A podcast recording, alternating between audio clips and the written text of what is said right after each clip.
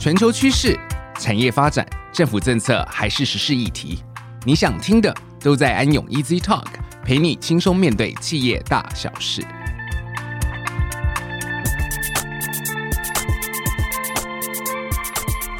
各位听众，大家好，欢迎来到安永企业家讲群英叱咤。我是安永联合会计师事务所职业会计师洪茂义。今天我要跟周川培会计师来访问我们安永企业家得奖组啊。那这一位得奖组呢，是我们石硕工业黄雅欣董事长，来畅谈他整个经营企业的思维。大家好。我是安永联合会计师事务所职业会计师周川培。黄雅欣董事长四十八岁时离开从零开始创立的智伸科技，成立石硕科技，以创新思维抓紧时势，在逆境中突围并翻转情势，最终带领石硕成就精密金属加工业的国际化集团。现在。让我们来欢迎这位豪气万千的企业家黄雅馨董事长。谢谢洪快，谢谢周快，我非常荣幸今天再度踏入这样的一个环境，跟大家分享一些事情。可能我的经历过程来讲比较特殊一点啊，从外商到电子科技的创办人之一，又从电子科技转换到传产业，再重新在四十八岁再创业。这个石硕科技，其实我在想一件事情。我想最近你看到《天下》杂志有报道，一位交大毕业、台大毕业，当过 IBM，也在 Google 甚至 Amazon 从事高阶的主管的工作，但是他居然离开了这个非常熟悉的高科技产业，然后到一家物流公司来去做整个翻转这个物流产业。其实我在想一件事情，如果我今天真的具备这样电子科技的一个背景的时候，我在电子科技继续打拼的时候，我没有今天。但相对的，我在看到就是说，往往人家是说跨界的一个思维、异界的思考来讲，你才有长成有创新的一个想法。但是我现在的角色，我希望我到了七十岁的时候，把我的经历、一些思维、一些知识，能透过一个平台跟更多人去分享的时候，我觉得这才是我的贡献。那如果我今天能把这样经验分享的话，能培养周遭的人，能及早得到这些知识和经验的话，或许我们可以有机会打造一个更大的一个团队，更专业的团队。这是我个人的一个小小的期许。非常谢谢黄雅馨董事长刚刚的分享。那刚刚周会师也有介绍，我们石硕科技呢是在两千年成立的。那而后在两千零八年。啊、呃，民国九十七年又成立石硕工业。那我们也知道，这个两千年是千禧年，也面临网络泡沫的一个环境。那到了两千零八年，又面临金融危机。在这么一个动荡的环境里面，董事长凭借着开创事业的精神，成立这个公司来从事啊有关这个航太、汽车、精密金属的一个加工啊这样的一个创业。在那当下的一个环境，董事长能不能跟我们来分享，在那个环境，你凭借的创业的一个策略的背后思维？谢谢这个洪会。其实我还是回到一个概念在讲，我常常用个比方跟周遭朋友在想，如果大家一直在乡下待过一段时间，走过田埂的时候，如果你眼睛往下看的话，你可能走不了几步路就摔到田里面去。但是如果你眼睛往前看的时候，你甚至可以跑过去。所以企业的经营来讲的话，这过程本来就很辛苦。但是如果你很清楚你的目标，你往前看的话，你知道了这个状况之下，你就可能在过程中一定会碰到各式各样的问题。但你清楚你的目标，你可以很坚毅不拔的继续走下去。我说，如果你今天要去创业的目的是要想赚钱，我劝你不要去做。为什么呢？因为创业的过程本来就很辛苦，你为什么可以赚钱？很重要一点是你有心中有一个特别的渴望。我们讲 passion，你的 passion 来讲是人家看不到，或人家没有注意到，但是你看到了，你看到了以后，因为把你的这样的 passion 可以结合你的一些经验和知识，把它融合起来，你就可以在一条大家认为稀疏平常的路子上面，你可以找出一条新的路子，开创新的格局。我为什么这样子来讲？就是我还是感谢老天让我出生的早，经历过台湾的经济的发展，在外商的一个这个经六年的经验，让我学习到怎么样去跟外国人沟通，让我学习到怎么样打组织战。让我去学习到怎么样用系统性的思考、逻辑性的概念来去想事情。我也庆幸台湾在八零年代有很多创业家出来从事电子科技产业，所以来讲，当时的市场在开放的时候，这些人拥有特殊的一个资源、特殊的技能，所以就到国外去开拓，回来满手的订单。但是这样的一个氛围来讲，一直持续到两千年的时候。你可以发觉到台湾几个大的电子厂，他们的经营模式都是差不多，经营规模也是差不多，人才也差不多，都很能干，但都卡住了。因为一个市场绝对没有说永远不会饱和的。当你今天用 Me Too 的概念跟大家一起打拼，迟早你就会被淘汰，这是很现实的东西。但是在两千年的时候，我看到这个机会，就是传产业来讲，都是所谓的埋头苦干。传产业是不是可以套用电子科技手法到国际市场去打开这个市场？我们找到对的一个市场，了解市场的需求，了解客户的痛点。我们跟客人在讲的话，我们能帮他解决问题，就是等于卖价值主张服务，而不是在家里面比这个说谁便宜一分两分。这就是我的一个思维。那我还是要感谢我在过去的在不同的领域有这样经验，也因为有这个领域。另外，我还要感谢，在当时的环境之下，没有人这样去做，因为电子业太好了。所以，在我这样的角色跳到传产业来讲，相对的，我们算走了前面，相对有很多很多机会。但是我必须很坦白来讲，我们那时候在开始在做这件事情的时候，我们是 nobody。但是很重要一点，他只要找对了市场，找对了客户，就蹲点，蹲一年，蹲两年，蹲三年，蹲久了就是你的。这就是我在谈到一个概念。今天市场不会说你想卖什么，你将会买什么，而是说你知不知道这市场的发展的趋势，你知不知道这市场的主要的大咖是谁，你知不知道大咖的痛点在哪里，你知不知道大咖在想什么，你的团队可不可以跟大咖讲同样的语言，做同样的事情，这是关键点。这传产业过去没有想到的事情，但是这个是在电子业大家耳濡目染，所以我们只是把这样的一个经验做一些转换。用在金属制品产业，我就讲一个例子。两千年成立没多久的时候，我很重要是怎么样打进汽车产业的市场。汽车产业那时候安全气囊，那个安全气囊那个市场来讲是非常保守。我为什么能打进去？我花了三年时间。除了蹲点以外，另外你要想客人这个市场在谈什么，要什么。所以我们因为了解这市场的时候，我们结合中钢开发清净钢。我们告诉客人，我能提供一个创新的一个 solution，透过我们自己开发的清净钢，透过特殊的锻造，然后再做机械加工，就决定比原来客户用的一个所谓的配料，直接用材料再加工要有竞争性，它相对会更依靠你。为什么呢？因为你在品质上面，在价格上面，在服务上面不差任何它的供应商，我们的竞争者。那相对那个时候，我们也美国也派人过去。当时我们在谈，我虽然生产制造在两岸，但是我服务行销到全球，我就是你的邻居。这个方式不是我创的，这个东西在电子科技就是这样的，我们把它复制而已。也因为这样的关系，我们打入了安全气囊市场。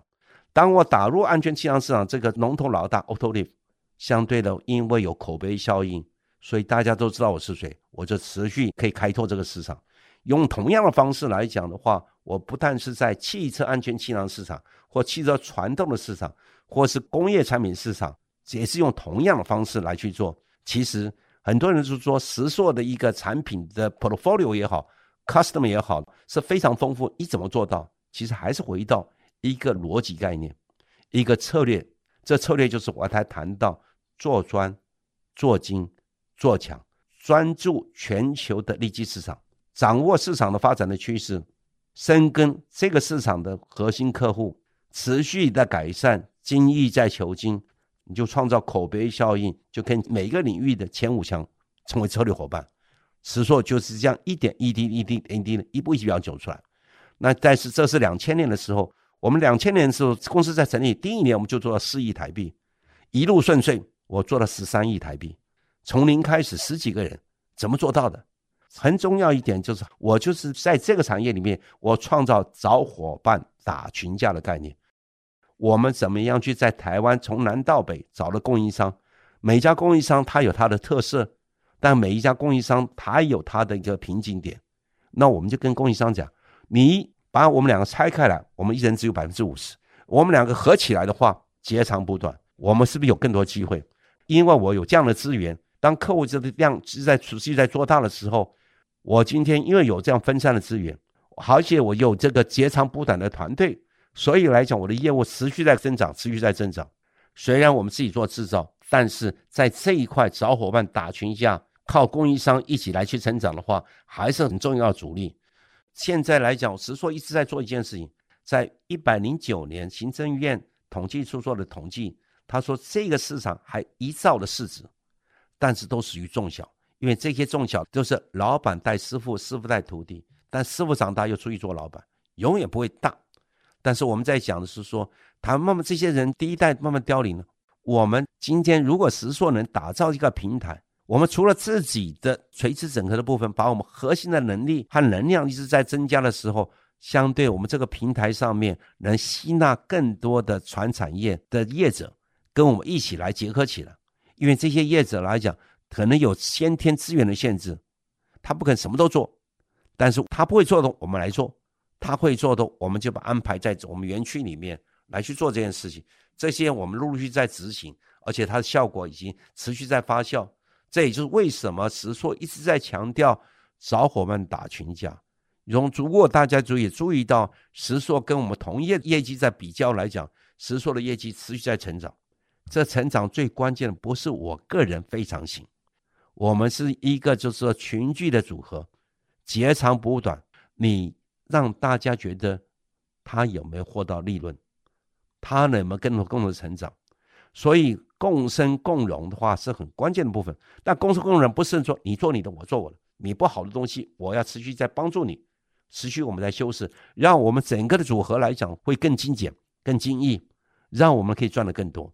那相对的话，这也是我在现在未来很关键的一件事情。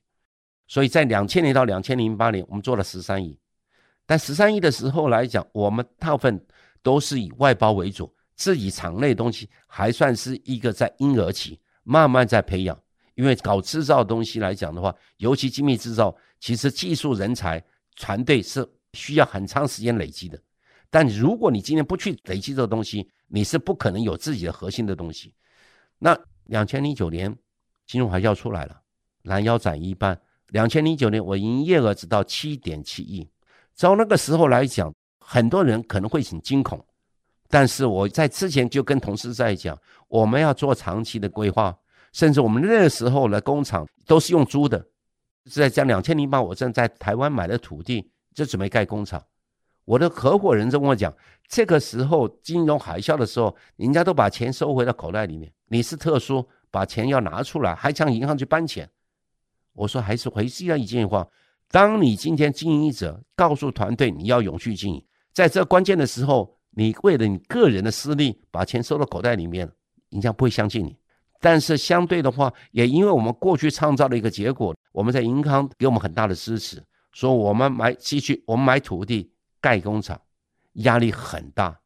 说实在，人家是说你有没有后悔自己做老板？我说没有，这就是一生的志业，这也就是一个承诺。所以也因为这样的关系，两千零九年我也跟团队在讲，现在不要去找生意了。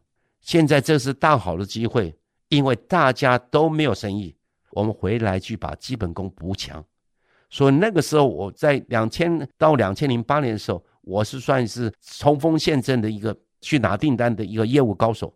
两千零九年，我把身份转换了，因为我知道光靠我一个人继续冲锋陷阵没有用，因为我的年岁慢慢大起来，因为我公司要继续在成长，相对的，我应该把我的经验。我的一个时间花到团队，所以我把我个人从第一线拉回到第三线做教育训练，包括企业文化的培养，包括策略的规划，包括这个我们很多的一个推动的一个学习，甚至那个时候，我的同事在问我一句话：“老板，我们是开公司还开教育机构？我们今天花那么多时间训练那么多人，这些人不见得永远跟着我们。”他讲一点没错，但是我们今天讲，我们今天做的是一个全球的高端的市场。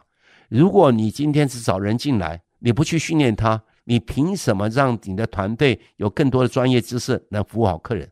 相对，如果你今天抱残守缺，什么都不去做的时候，你认为人才会留住？不会，人才留住的原因就是说，他觉得在这个平台上面有更多学习机会，他更有更多成长的机会。这也是我在讲，如果这些人才可以持续累积一些经验，我们可以培养更多创业团队，我们就可以开拓更多的客户。开拓更多的客户，公司继续成长。公司成长的话，相对我们的同事来讲，有更多的发挥的空间。我认为就是说，我们过去成功是有时空的背景，但是我们现在能不能再去复制那个时空的背景？哪些他们做不到的，我们来去把这环境做好。如果能把环境做好，把资源给足的时候，是不是我们可以培养更多优秀的人？主管带领更多的团队来去照顾更多的客人，来开拓更多的市场。因为过去一些传统的组织里面，可能就是两点的关系：老板跟主管的关系。但是我的个人看法是这样子：如果把两点的关系变成同心圆的关系、圆周的关系来讲的话，我们让每个主管都回到他团队，他能带领这个团队创造更大的成就感。所以在这个透明的、开放的一个平台上面，我们就有同才的效应、学习和竞争的效应。那这个东西来讲，就会自然自然比你两点的关系天天耳提面命要好很多。那这是我很重要的体会。还是回到 Microsoft 的第三任的执行长 Satya，他谈到一件事：empathy，同理心。做领导者很重要是同理心。你不要以为你只有你想荣华富贵，你不要以为所有的功劳归你。我们经历过那个东西，到这个年龄，我最大的体会就是怎么样帮年轻人，怎么样帮优秀的主管。打造一个平台，他能创造成就感。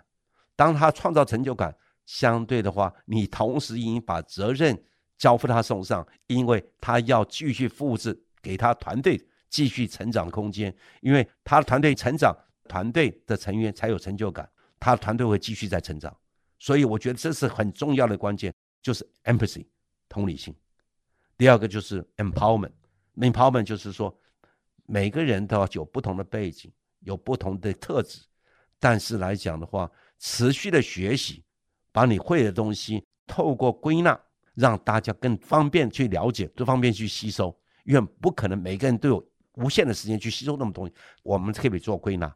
所以我其实在讲这这几年下来，我真正在做的几个角色：第一个策略规划的角色，公司未来要怎么走；第二个，我在做一个架构。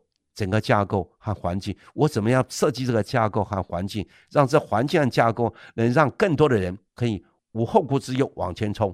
当第三个，我要做资源整合，因为当大家往前冲的时候，他可能忽略到他不是万能的，他也不可能是完美的。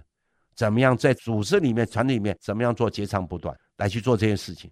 那第四个来讲，我们还是要想办法把这个公司规模扩大，公司规模扩大包括。我们这个 capital resource，我们怎么样让资本市场里面可以得到更多的讯息，更清楚的讯息，看到这公司可以持续持续的成长，这就是我在讲，是说我们今天在常常我在跟投资界朋友在聊的时候，你不要问我你明天赚多少钱，后天赚多少钱，你毛利怎么样，这些东西都报表都有，你最重要要关注的是我在想什么，如果想的方向是错的，就整个架构是不对的。它不会有好的结果，它可能只是在某个短时间在挤毛巾而已。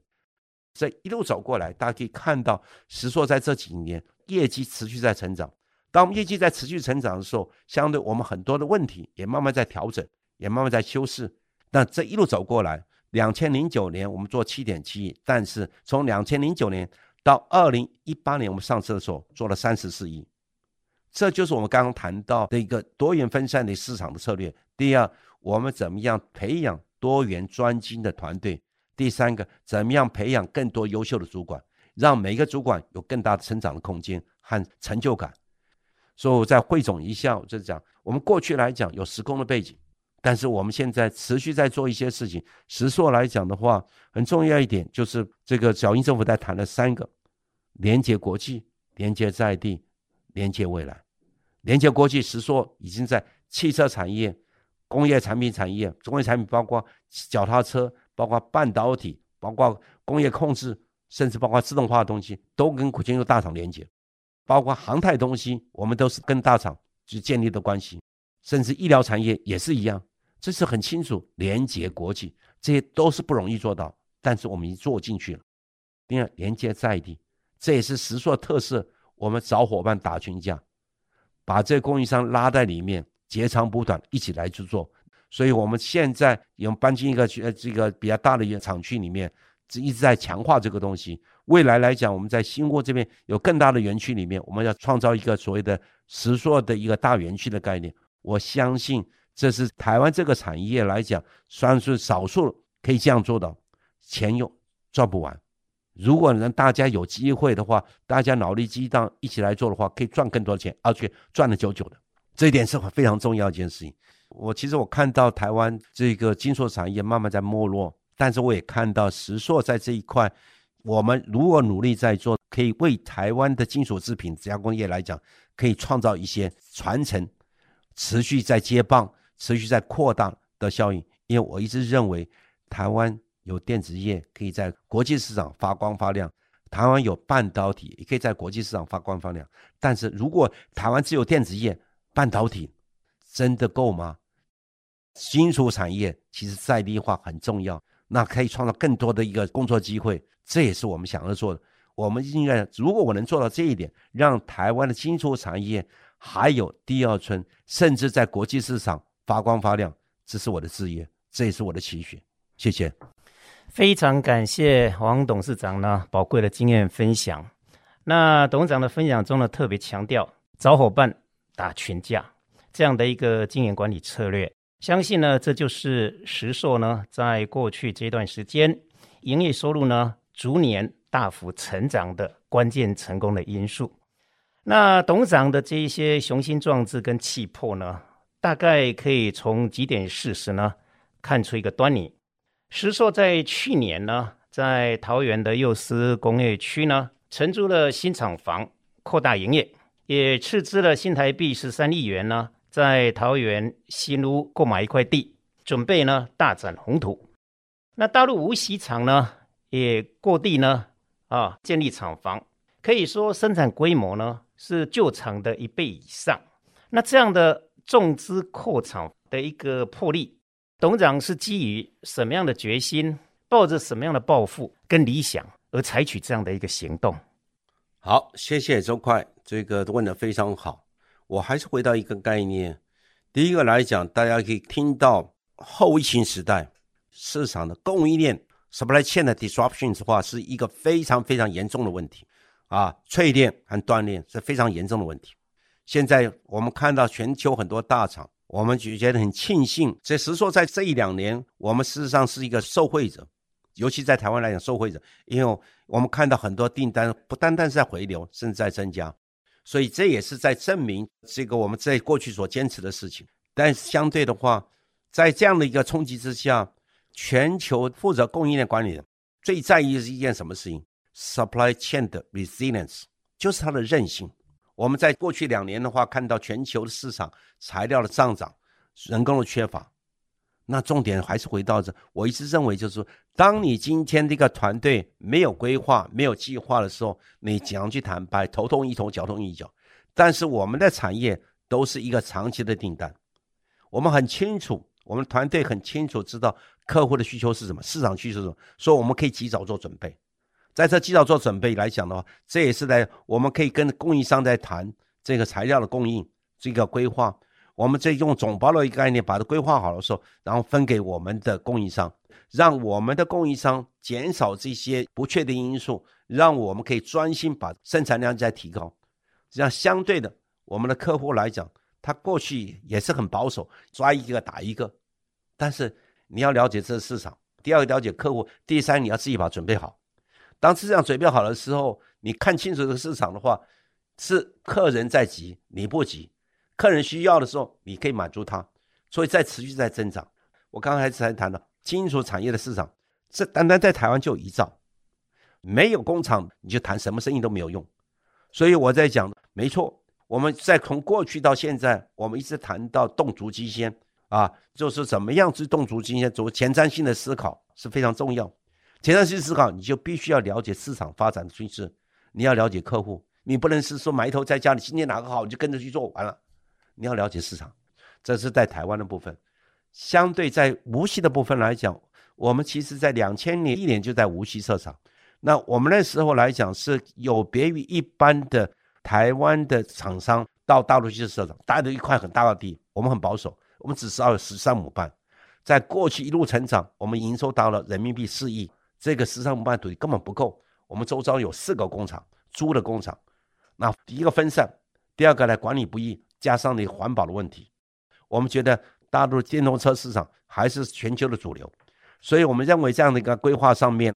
我们就是说，毅然决然，我们在新的厂区里面投资下去，预计今年的八月开始搬家，到十月会就绪。那当在这个产业来讲，说实在，只要你做重大投资，就是很大的压力。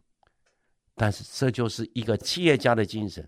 我常常跟朋友在讲，你有三种选择：第一个，做专业的经理人，你随时可以选择你要谁做你的老板，你随时可以选择什么时候可以退休去游山玩水。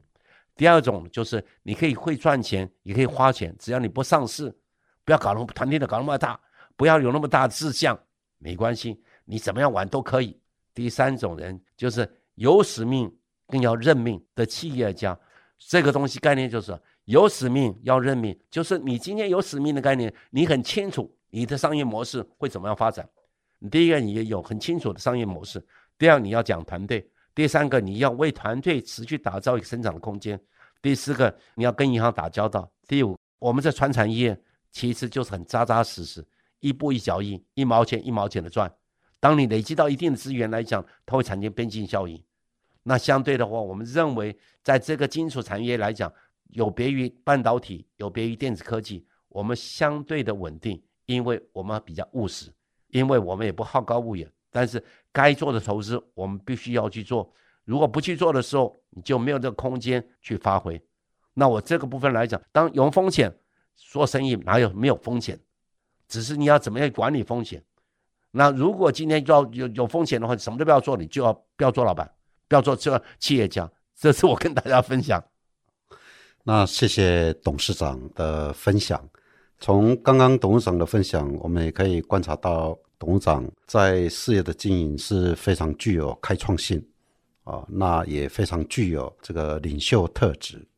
那当然，我们也知道这三年啊，疫情的关系，刚刚董事长也提到，去年我们的营收呢创新高，来到四十三亿。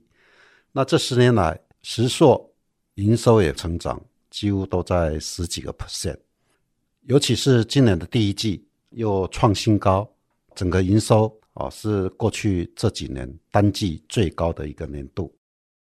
那我也来跟各位听众分享啊，我侧面观察石硕在黄董事长带领的两个特点。第一个，啊，在石硕股东会的呃年报里面有一个致股东会书。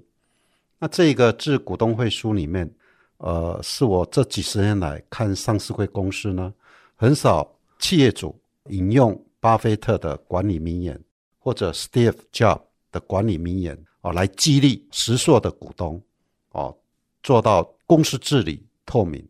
那第二个观察呢，工作其实团队都很辛苦，但是每个月实硕呢都有电子报。那这个电子报，董事长每个月都会分享他最近的对时事的观察，还有对管理的期待。那团队也。根据他们的一些阅读啊，管理的书籍，还有在工作上的一个调整的一个心得啊，在这个实硕的电子报分享。那我要请教董事长，在这个变动剧烈的一个环境，你如何啊来带领我们的团队，或者激励我们的团队，在这个管理的思维，让他们继续往前？好，谢谢洪快啊。每个月要写一篇文章，说实在不容易。尤其我这文笔不是很好的人，要挤出来啊，挤出来的话，你不能风花雪月或抄来抄去的，不是。但是我为什么要写这件事情？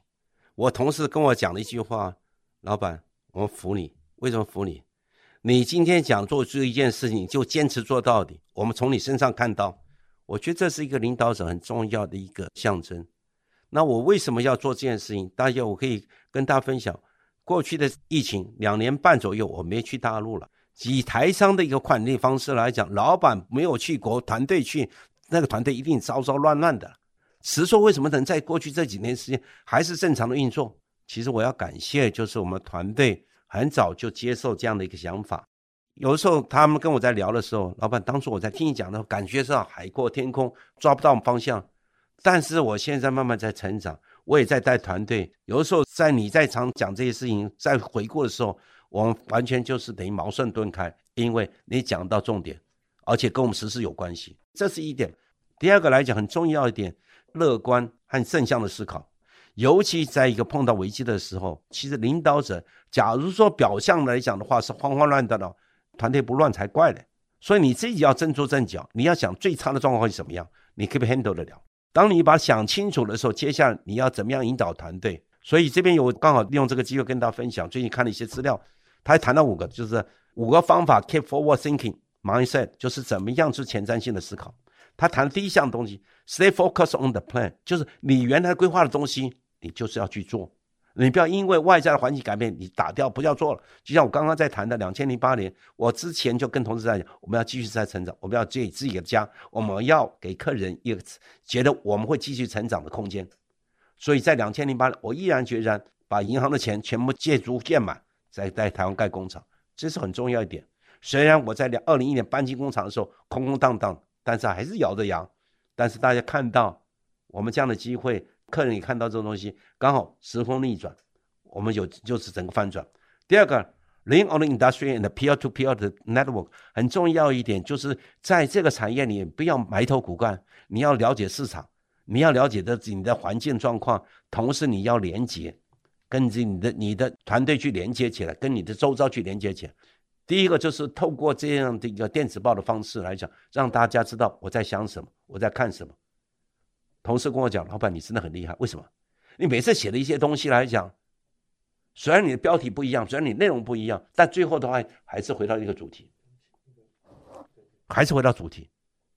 所以我们不会说天天看听你这教条的宣誓，而是都大家会把这些事实事和东西连在一起。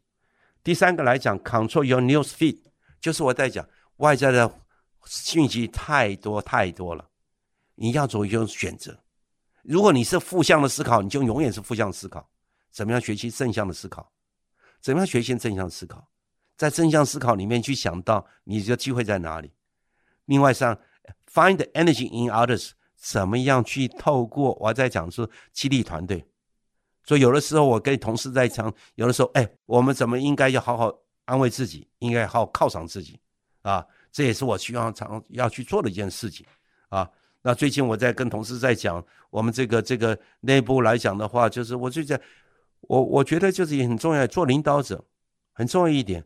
当你创造获利是你的本事，当你懂得分享和分配了，那就是你的智慧，这是非常重要的一件事情。你要怎么样懂得分享，懂得分享，怎么样去激励，这是非常重要一件事情。最后来讲的话，你当你今天来讲碰到很多很多问题，你就忘掉它，暂时忘掉它，去睡觉，去玩，放空啊！所以第二天回来又是一条活龙。所以我现在讲就是说，今天最辛苦的工作，说实在就是做老板这个位置。现在未来还有很多很多不确定性，但是你要告诉大家，你要告诉你自己，不管明天变怎么样，太阳会升起，可能有很多人倒掉了。相对，如果你能存活，你的机会更多，你的资源更多，就这么回事。这是一个正向思考的思维，跟各位分享一下。